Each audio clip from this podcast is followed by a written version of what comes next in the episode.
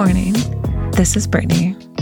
This is the Big Bold Faith podcast, and I am here today, this morning, to encourage you with some good news. You're looking for a sign, you're looking for some type of confirmation that God hasn't forgotten. And you you already know this. You know God hasn't forgotten about you. He shows his face to you. He gives you a glimmer, a hope, a laugh, a chuckle. Don't let the enemy try to steal that away. Go back. Remember.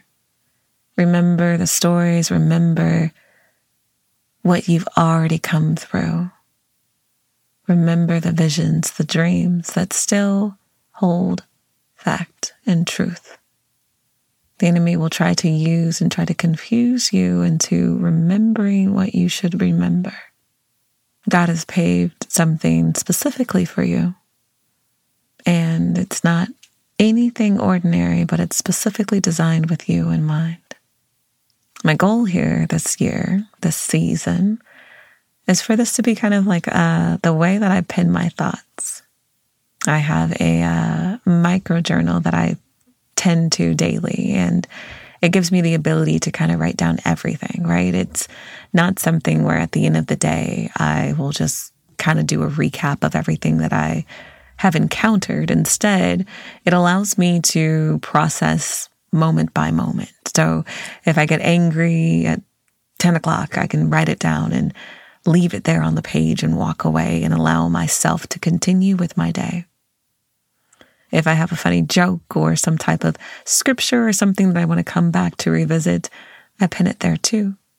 So, here in this season, this new season, season three of the podcast, we're going to have these moments in the morning where I share things that God has given me, ways for you to consider, ways for you to feel encouraged, uplifted, wherever you are, because it's really, really hard. It's so hard to, to follow the faith, especially in this world with others.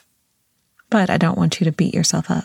I want you instead to give yourself grace, give yourself love, and be patient with the process because God is patient with the process.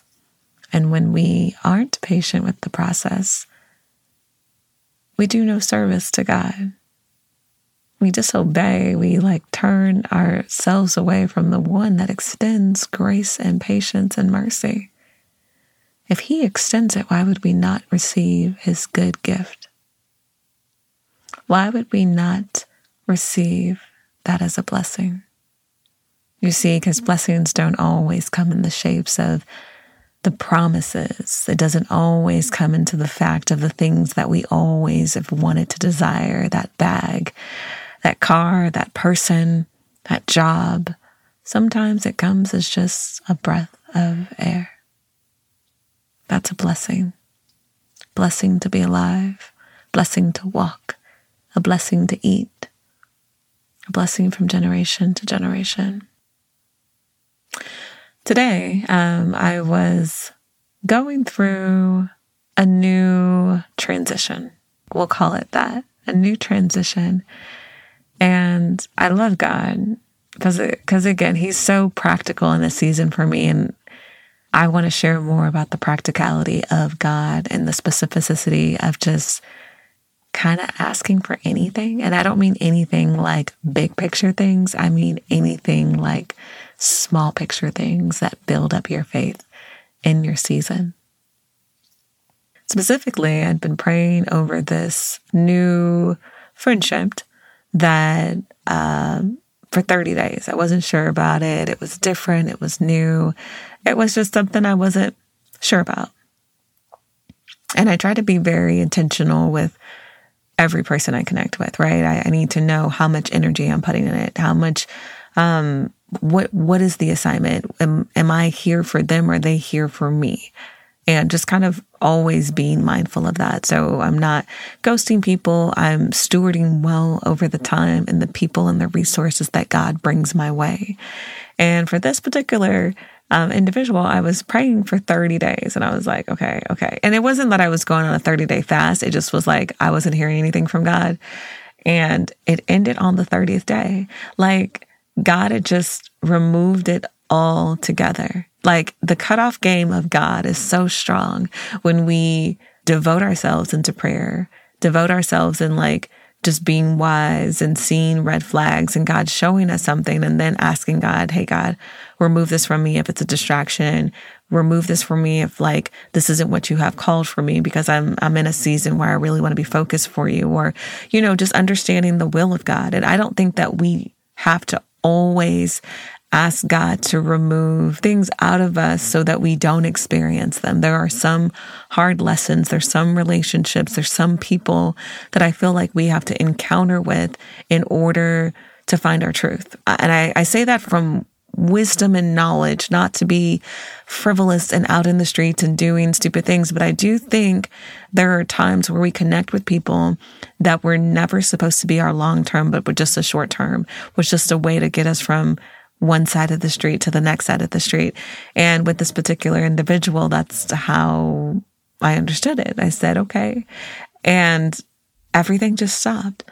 And it was just so amazing because I, me being me, being the, the kind person, the person that wants to, I guess, make everyone feel good about themselves. I wanted to go back and say, Hey, you know, I'm sorry it didn't work out or, Hey, the reason why I stopped calling, the reason why I stopped texting is because, and God didn't give me that in this season. And maybe He hasn't given it to you either. We as humans like to explain ourselves, to find ourselves valid, to see ourselves as approved in the eyes of man, to be not talked about behind others, to look like we are amenable. But what happens when God doesn't want you to go back to explain it. You don't need to use the God card of God told me not to talk to you. Let's not do that, y'all. I've done that a couple of times and I, I don't always think that that's the best way.